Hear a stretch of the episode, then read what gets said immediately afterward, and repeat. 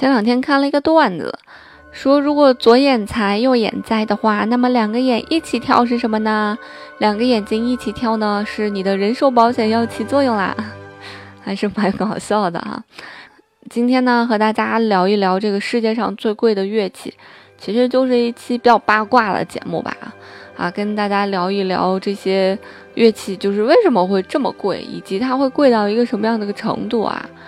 那么提起来最贵的乐器，就不得不提一个人，啊，这个人的名字叫做斯特拉迪瓦里，是一个意大利人。他是干嘛的呢？他是做提琴的啊。他的年代非常早啊，他是十七世纪后期的这样一个提琴制作工艺者。但是他制造的提琴啊，不管是小提琴也好，中提琴也好，还是大提琴也好，啊，一直都是这个拍卖行里面非常热销的乐器啊。那么，他的有一把小提琴叫做嗯坦南德夫人。这把小提琴呢，在两千零五年四月二十二号的时候，在美国纽约克里斯蒂拍卖行，大家可以猜一猜卖了多少钱呢？卖了二百零三点二万美元啊，也就相当于差不多一千呃三百万左右人民币这样的一个价钱，一把小提琴啊。所以当时呢，这个提琴成了最贵的小提琴。那这个小提琴，它早期是一个法国的著名的一个小提琴家，叫做谢尔拉风，是这个人使用过的小提琴。那为什么叫它坦南特夫人呢？这个这个名字是因为当时啊，这个提琴的一个买家是苏格兰的一个企业家啊，他这个企业家名字叫查尔斯坦南特，他的妻子啊，他的妻子非常非常喜欢小提琴。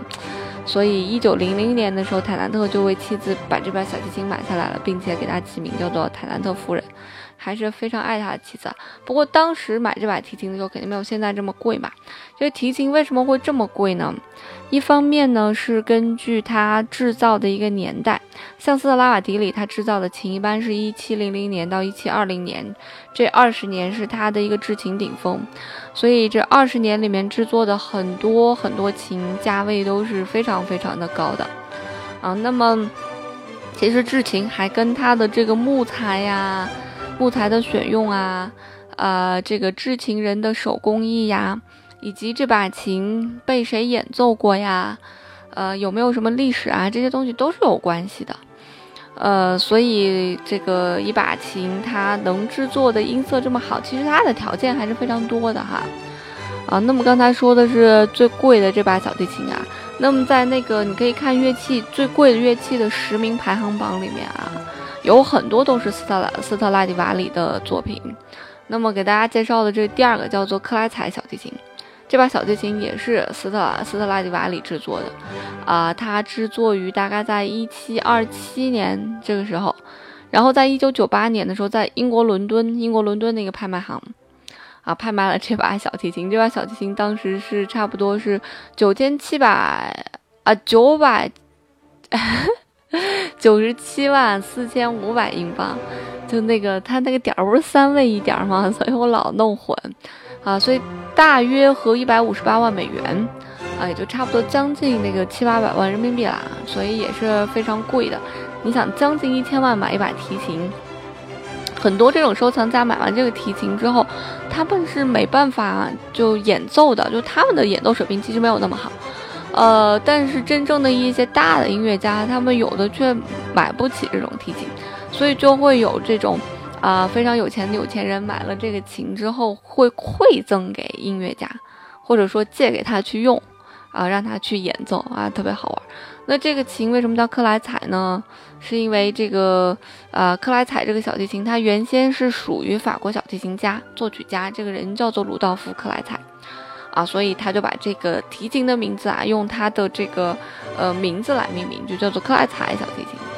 啊，这把小提琴当时演奏的音乐获得了贝多芬的高度的评价，就是克莱采当时用这把小提琴演奏，克莱采用克莱采演奏的音乐获得了贝多芬的高度评价。啊，贝多芬最有名的一个小提琴奏鸣曲叫做《克莱采奏鸣曲》，就是献给这个克莱采这个人的。所以这把小提琴能卖出这么高的价钱，肯定也是跟跟啊斯特拉迪瓦里有关系，当然也要跟克拉采和贝多芬有关系。所以琴为什么卖这么贵？不仅仅是因为它贵，它承载了很多历史嘛，就跟古董也是一样的。那么排名第三的这把小提琴，也是斯特拉迪瓦里制造的。就是这个人，哎，就是小提琴啊，就真的是蛙式，就是呃斯式和瓜式，就是还有另外一个人啊，就他们俩制作的小提琴，一般来讲售价都是非常高的。但是售价尤其高的就是这个斯式这个琴啊，这个琴是非常昂贵的。那么这把琴叫做门德尔松小提琴，哇，门德尔松这个人就是那个音乐家门德尔松，他们是一家。呃，他这个人是就是作曲家门德尔松的后代。这个人他是一个银行家，啊，门德尔松他们家本身就是他门德尔松的爸爸其实是一个银行家，非常有钱。所以我一直都觉得门德尔松是一个特别幸福的一个作曲家。嗯，因为他十几岁的时候，他爸爸给他弄了一个私人乐队，然后让他去当指挥，就家里面一直都不缺钱。啊，他小的时候，他爸爸也一直在想，要不要把门德尔松培养成音按音乐家的模式去培养他。嗯，就是一个非常幸运的音乐家，没有哪个音乐家能比他更幸运。我以前带过一个学生，这学生家里面就是很有钱，啊，反正就是相当有钱。然后他妈妈就说说特别希望他们家的闺女变成门德尔松一样的这样一个人，就是生活一定要幸福。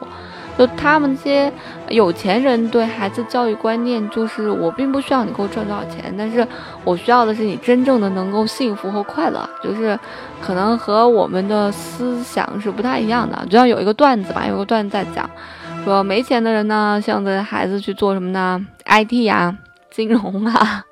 能赚钱的有钱家的人呢，然后他们的孩子就会去做一些什么呢？就会做一些艺术啊，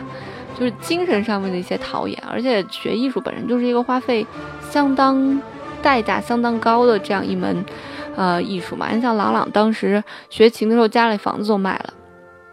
然后去参加比赛的时候，中央音乐学院没有给他们名额，然后人家房子一卖，带着老师自己去参加比赛了。然后后来拿了大奖，然后后来一步一步，呃，走到现在今天这样一个，呃，在乐坛上的这样一个地位啊，这真的还是非常不容易的。就家里面真的是花费了很多精力还有金钱，所以像门德尔松这种家里本人就有钱的，就是一个非常幸运的一个人。啊，他一辈子写的，他整个我觉得他这一生写的所有作品。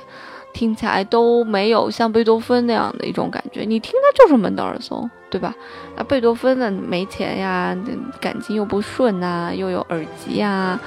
哎呀，病又多，一直他都有那个痢疾，他拉肚子嘛，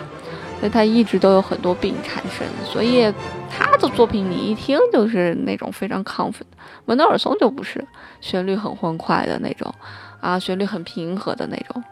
啊，所以我觉得这个作曲家还是很幸运的。所以这把门德尔松小提琴，啊，就是门德尔松这个作曲家门德尔松的后代去收藏的。这把琴卖了多少钱呢？这把琴在一九九零年，在也是在英国啊，同一个拍卖行卖到了九十点二万英镑，约合一百七十八万美元吧，就和刚才那把琴其实差不多。那么这把琴还有一个非常有名的电影，叫做呃红色小提琴，然后就是以这把。小提琴的，就是以这把小提琴的故事为为样本去编写这个故事。当时我听见这个故事的时候，其实还觉得蛮恐怖的。嗯，因为这个故事讲的是这个小提琴制作家，然后他的嗯最爱的那个妻子死了，他就拿他的妻子的血液，呃和颜料混在了一起，制作了这把红色小提琴。然后据说这把小提琴的声音呢。特别特别好，但是每个弹奏这个小提琴的这个演奏家都会出现问题，啊，要不就是死了，要不就疯了，反正就会出现各种各样的问题。然后其中第二段有一个小提琴家，那个小提琴家有个癖好，就是他他必须得 O 叉叉才能够演奏出来好的音乐，所以你可以去听一下那一段，非常的激情。然后这个红色小提琴它的整个的这个旋律我也非常喜欢。它有一段旋律非常恐怖，但是听起来 让人觉得非常的好听，我们可以一起来听一下。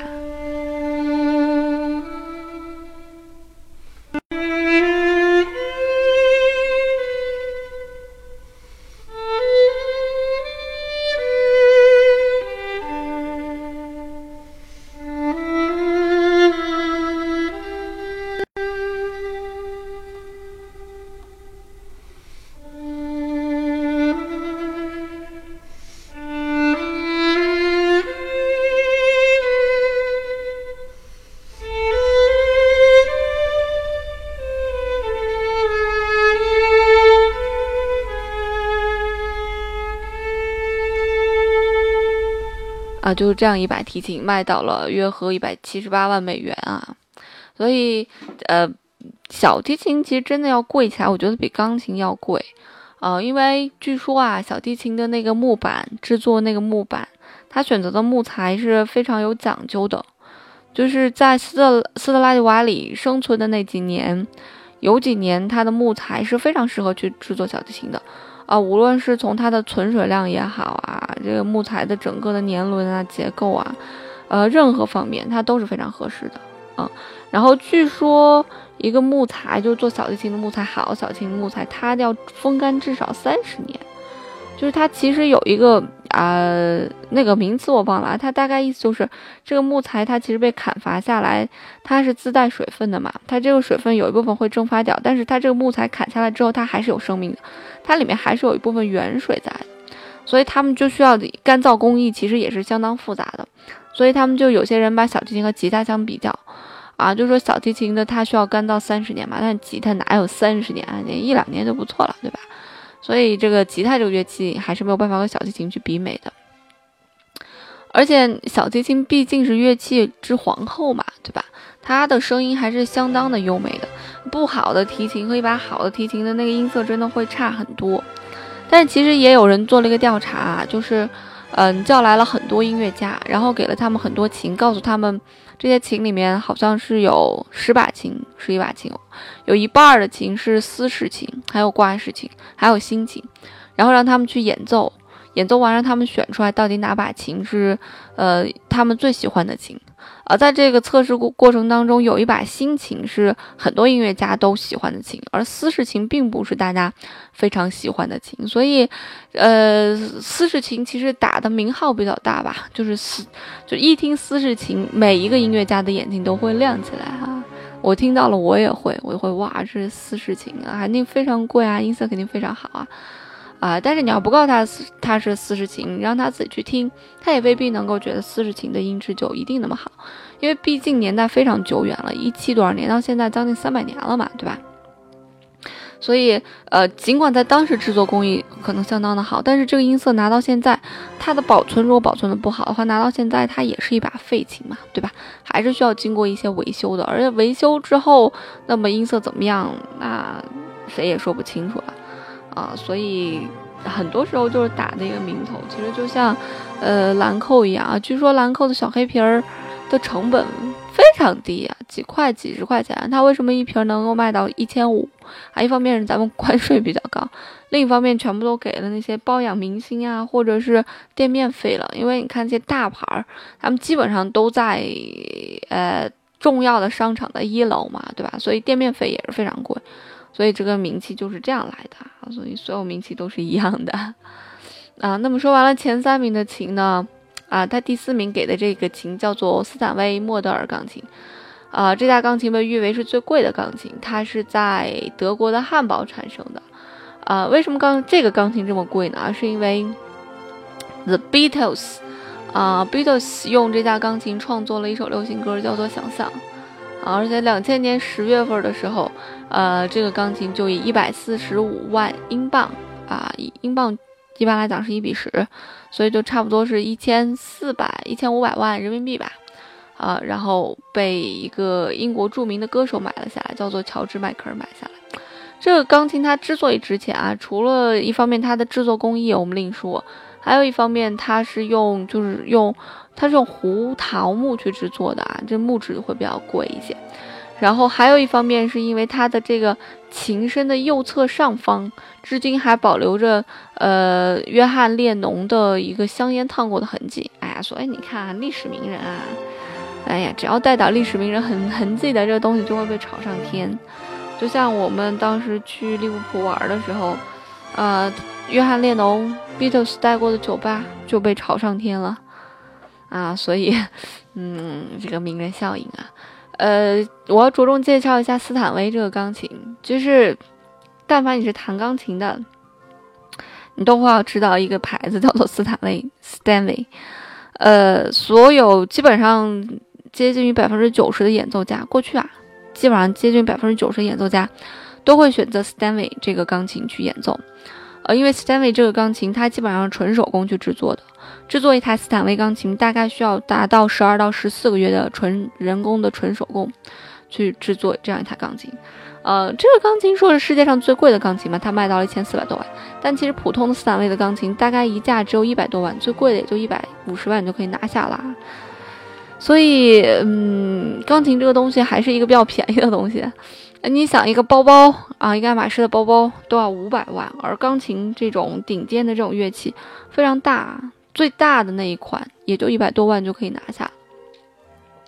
然后斯坦威这个工厂呢？